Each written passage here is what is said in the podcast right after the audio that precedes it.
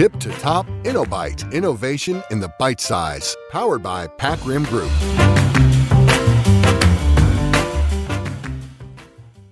สวัสดีครับ InnoBite ใน EP นี้กับผม ต้นอภิวัตรว่ากันด้วยเรื่องอุตสาหกรรมอิเล็กทรอนิกส์ และการเป็นองค์กรนวัตกรรม ซึ่งเป็นเรื่องสำคัญและน่าสนใจมากนะครับ อุตสาหกรรมอิเล็กทรอนิกส์ถือเป็นหนึ่งใน 10 ธุรกิจ New S Curve ประเภทอุตสาหกรรมต่อยอดสำหรับ Thailand 4.0 คำว่าองค์กรนวัตกรรมนั้นสวยงามนะครับ แต่จริง ๆ แล้วเริ่มจากอะไร อะไรคือความท้าทาย และความสำเร็จ ในแง่ความเป็นเลิศทางการผลิตของเรา จะเป็นโอกาสให้เราต่อยอดได้อย่างไร มีอุปสรรคอะไรบ้าง InnoBite ใน EP นี้เราได้รับเกียรติจากแขกรับเชิญ ที่พิเศษมาก ๆ ผู้บริหารนักคิดนักปฏิบัติผู้คร่ำวอร์ดในวงการนี้มากกว่า 30 ปี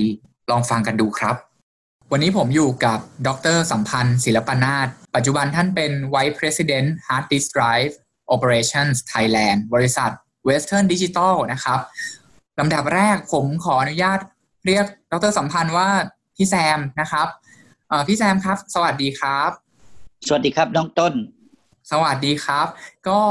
เริ่มกันเลยนะครับ ในฐานะที่พี่แซมอยู่ในวงการอิเล็กทรอนิกส์มา 30 กว่าปีนะครับ แล้วก็ใกล้ชิดกับงานด้านนวัตกรรมครับ ผมอยากให้ชวนให้พี่แซมเล่ามุมมองของพี่แซมต่อนวัตกรรมในวงการอิเล็กทรอนิกส์ให้พวกเราฟังหน่อยครับ พอพูดถึงคำว่านวัตกรรม ผมว่าต้องเริ่มที่กรอบความคิดก่อนนะครับครับผมว่ากรอบความคิดของคนไทยกับคำว่านวัตกรรมเนี่ยค่อนข้างจะไม่เหมือนกัน คิดต่างนะครับ แล้วก็ผมว่าหลาย ๆ ครั้งเรายังเข้าใจคำว่านวัตกรรมได้ไม่ดีพอ ตัวผมเองเนี่ยอยู่ในองค์กรมา ค่อนข้างยาวนานเนี่ยถ้าจำไม่ผิดเนี่ยไม่ต่ำกว่า 20 ปีที่คำว่าองค์กรนวัตกรรม เป็นคำที่สวยงาม หอม หลาย ๆ องค์กรอยากจะเป็นนะครับ ผู้นำในหลาย ๆ บริษัทอยากเห็นองค์กรของตัวเองเป็น แต่ถ้าถามผมตรง ๆ ผมว่าจำนวนองค์กรไม่น้อยเลยไปไม่ถึงวันนั้นนะครับผมยังคิดว่าคำว่านวัตกรรมยังห่างไกลกับองค์กรในประเทศไทยค่อนข้างมาก แล้วในวงการอิเล็กทรอนิกส์ล่ะครับ ทีนี้ถ้าดึงเข้ามาสู่ในฐานะที่ทำงานทางด้านอิเล็กทรอนิกส์นะฮะอยู่กับ operation มา 30 กว่าปี ครับ เอาแค่คนในวงการอิเล็กทรอนิกส์เองเนี่ยก็ยังเข้าใจอยู่เสมอว่าสินค้าที่เป็นอิเล็กทรอนิกส์เนี่ยสิ่งหนึ่งถ้าคุณ จะสามารถมองจากคนข้างนอกเข้ามาก็จะเห็นทันทีว่าเทคโนโลยีเปลี่ยนเนาะครับ ราคาถูกลงใช่ไหมครับ มันจะมาคู่กันเลย คือเอ้าเปลี่ยนอีกแล้ว ดีกว่าเก่าเยอะเลยเนาะเฮ้ยราคาถูกลงกว่าเดิมเยอะเลย ครับ สิ่งเหล่านี้ผมถือว่าเป็นนวัตกรรมครับแต่สิ่งที่มันเกิดขึ้น ถ้าดึงเข้ามาในองค์กรประเทศไทยแล้วเนี่ย ทั้งสองสิ่งไม่ว่าเทคโนโลยีที่ดีขึ้น ราคาที่ถูกลงแบบอย่างมีนัยสำคัญเนี่ยไม่ได้เกิดเพราะองค์กรในประเทศไทยเลยนะอืมมันเกิดขึ้นตั้งแต่การออกแบบ การค้นพบ การทดลองอะไรใหม่ ๆ อยู่ที่ส่วนใหญ่ก็จะเรียกว่าเป็นเฮดควอเตอร์ของบริษัทนั้นๆเนาะ ครับผม ซึ่งหลาย ๆ ครั้งอิเล็กทรอนิกส์ก็จะอยู่ที่สหรัฐอเมริกา บางคนก็อาจจะอยู่ที่ยุโรป บางคนก็อาจจะอยู่ที่ญี่ปุ่น ครับ ซึ่งเดี๋ยวนี้ก็เริ่มมีประเทศจีนเข้ามาบ้างนะครับอืมครับผม แต่ไม่ได้เคยเกิดขึ้นในเมืองไทย อืม ครับ ทีนี้ พอเราคิดต่อว่าเอ๊ะทำไมบริษัทดัง ๆ เหล่านี้องค์กรในเมืองไทยเนี่ยจึงมีความเป็นนวัตกรรมน้อยมาก ก็เพราะว่าคนในองค์กรเองคิดอยู่เสมอว่า นวัตกรรมในธุรกิจตัวเองที่อยู่เนี่ยมันต้องมาจาก design center ฝ่ายออกแบบฝ่ายคิดค้นทดลองอะไรใหม่ ๆ อยู่ที่เฮดค q u เตอร์เพราะในเมืองไทยเราเองเนี่ยก็จะมุ่งเน้นในเรื่องถึงการผลิตอ่าอันเนี้ยเราเป็นพระเอกละการผลิตนะครับ ที่พอการผลิตเนี่ย โจทย์ของเราเนี่ยมันผิดมาตั้งแต่ต้นนะครับ ก็คือเฮดค q u เตอร์ก็จะสั่งให้เราว่าทำตามที่ฉันบอกคุณทำนะ อย่าทำอะไรผิดสเปค อย่าทำอะไรนอกสเปคนึกออกไหมอ่าครับผม ตรงเนี้ยผมว่ามันเริ่มเป็นต้นตอที่ทำให้องค์กรไทยเนี่ย มันก้าวเข้าไปสู่คำว่านวัตกรรมยากยากเพราะมันถูกมันถูกบล็อก มันถูกขีดเส้นหรือวางขอบเขตให้มันเดินเนาะครับเสร็จแล้วสองก็บอกว่า โจทย์ของคุณที่คุณต้องทำอ่า KPI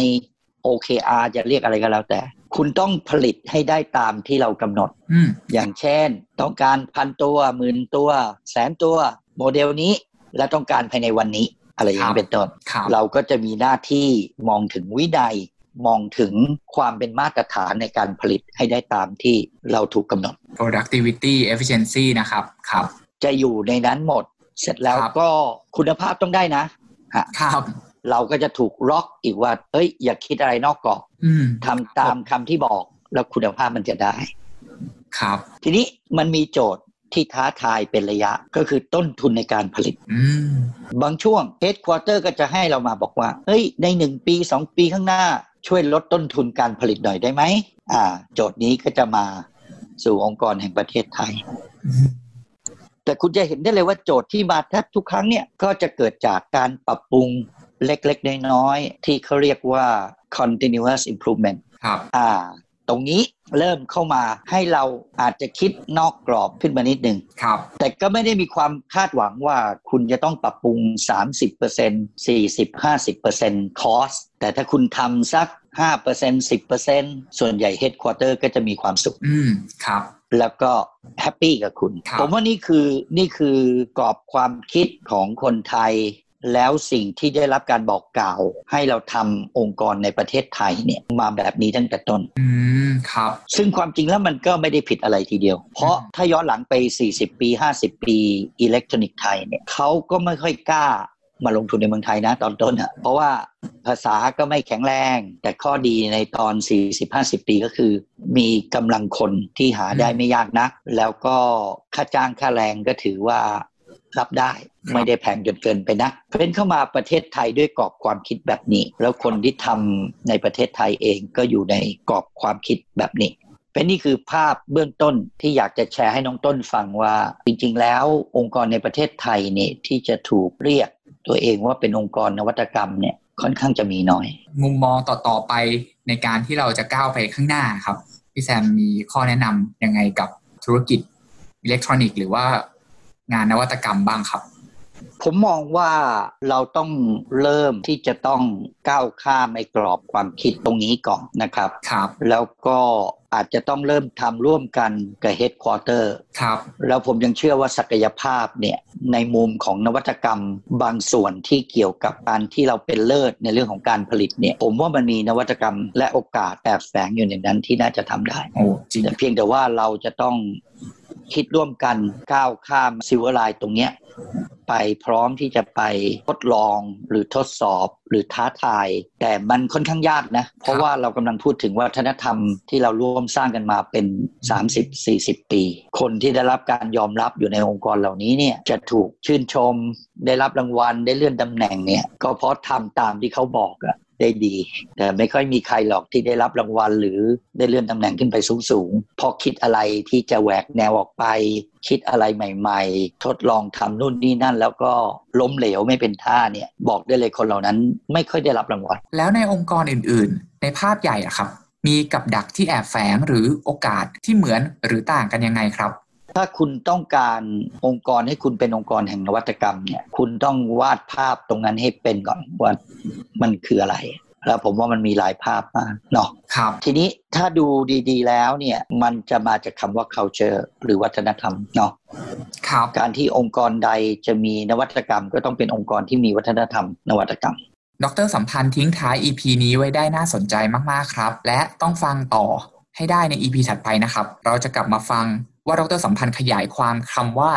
วัฒนธรรมแห่งนวัตกรรมในองค์กรกันครับ มันคืออะไรเกิดขึ้นยากหรือง่ายในประเทศเราได้อย่างไรสำหรับใน EP นี้ผมขอสรุปประเด็นสำคัญจากสิ่งที่ดรสัมพันธ์เล่าเป็น 3 ใบเล็กๆ นะครับ 1. นวัตกรรมเริ่มจากกรอบความคิด หรือ paradigm เรายังเข้าใจนวัตกรรมได้ไม่ดีพอนะครับ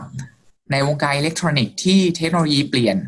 ราคาถูกลงเสมือนเรามีนวัตกรรมอยู่เสมอๆแต่จริง ๆ แล้วมันไม่ได้เกิดในองค์กรประเทศไทยนะครับ เราเก่งและเป็นเลิศด้านการผลิต ซึ่งตรงนี้ถ้าเราหาจุดเชื่อมเพื่อต่อยอดได้ ก็จะมีโอกาสสร้างนวัตกรรมได้ครับ 2. จริง ๆ แล้วเราเหมือนโดนกับดักด้าน productivity quality แล้วก็ cost นะครับ เรื่องผลผลิตต้นทุนแล้วก็คุณภาพ แต่ขณะเดียวกันจริง ๆ เราเก่งนะครับ เราเก่งและมีวินัยในการปฏิบัติให้ได้ผลลัพธ์ เรียนรู้การทำ continuous improvement พัฒนาทีละเล็กทีละน้อยแบบ incremental ไปเรื่อย เรื่องนี้เราเก่งครับ ซึ่งจริงๆ ถ้าเราจะไปต่อและต้องการ breakthrough หรือ radical change ในทิศทางของ innovation ครับ เราต้องเริ่มจากกรอบความคิดอีกเช่นกันนะครับ ความเป็นเลิศด้านการผลิต จะไม่ใช่ job to be done ขององค์กรแล้ว แต่อาจจะต้องเริ่มจากการทำงานกับ headquarter แล้วหา job to be done ระดับองค์กรใหม่ๆ เพื่อให้เราพ้นจากกับดักนี้ 3. สำหรับองค์กรอื่นๆ ในภาพใหญ่ การเป็นองค์กรนวัตกรรมต้องวาดภาพให้เป็น มีวิชั่นที่อยากจะเป็นเป็นไปได้หลายภาพเลยครับ แต่ถ้าดูให้ลึกลงไป การจะเป็นองค์กรที่มีนวัตกรรม ต้องเริ่มจากวัฒนธรรม นวัตกรรม เห็นด้วยหรือไม่เห็นด้วยอย่างไร เล่าสู่กันฟังในคอมเมนต์ทาง YouTube หรือ Facebook ของ p a c r i m Group ได้เลยครับ และติดตามกันต่อใน EP ถัดไป i n n o b y t e นวัตกรรมคำเล็กๆ สวัสดีครับ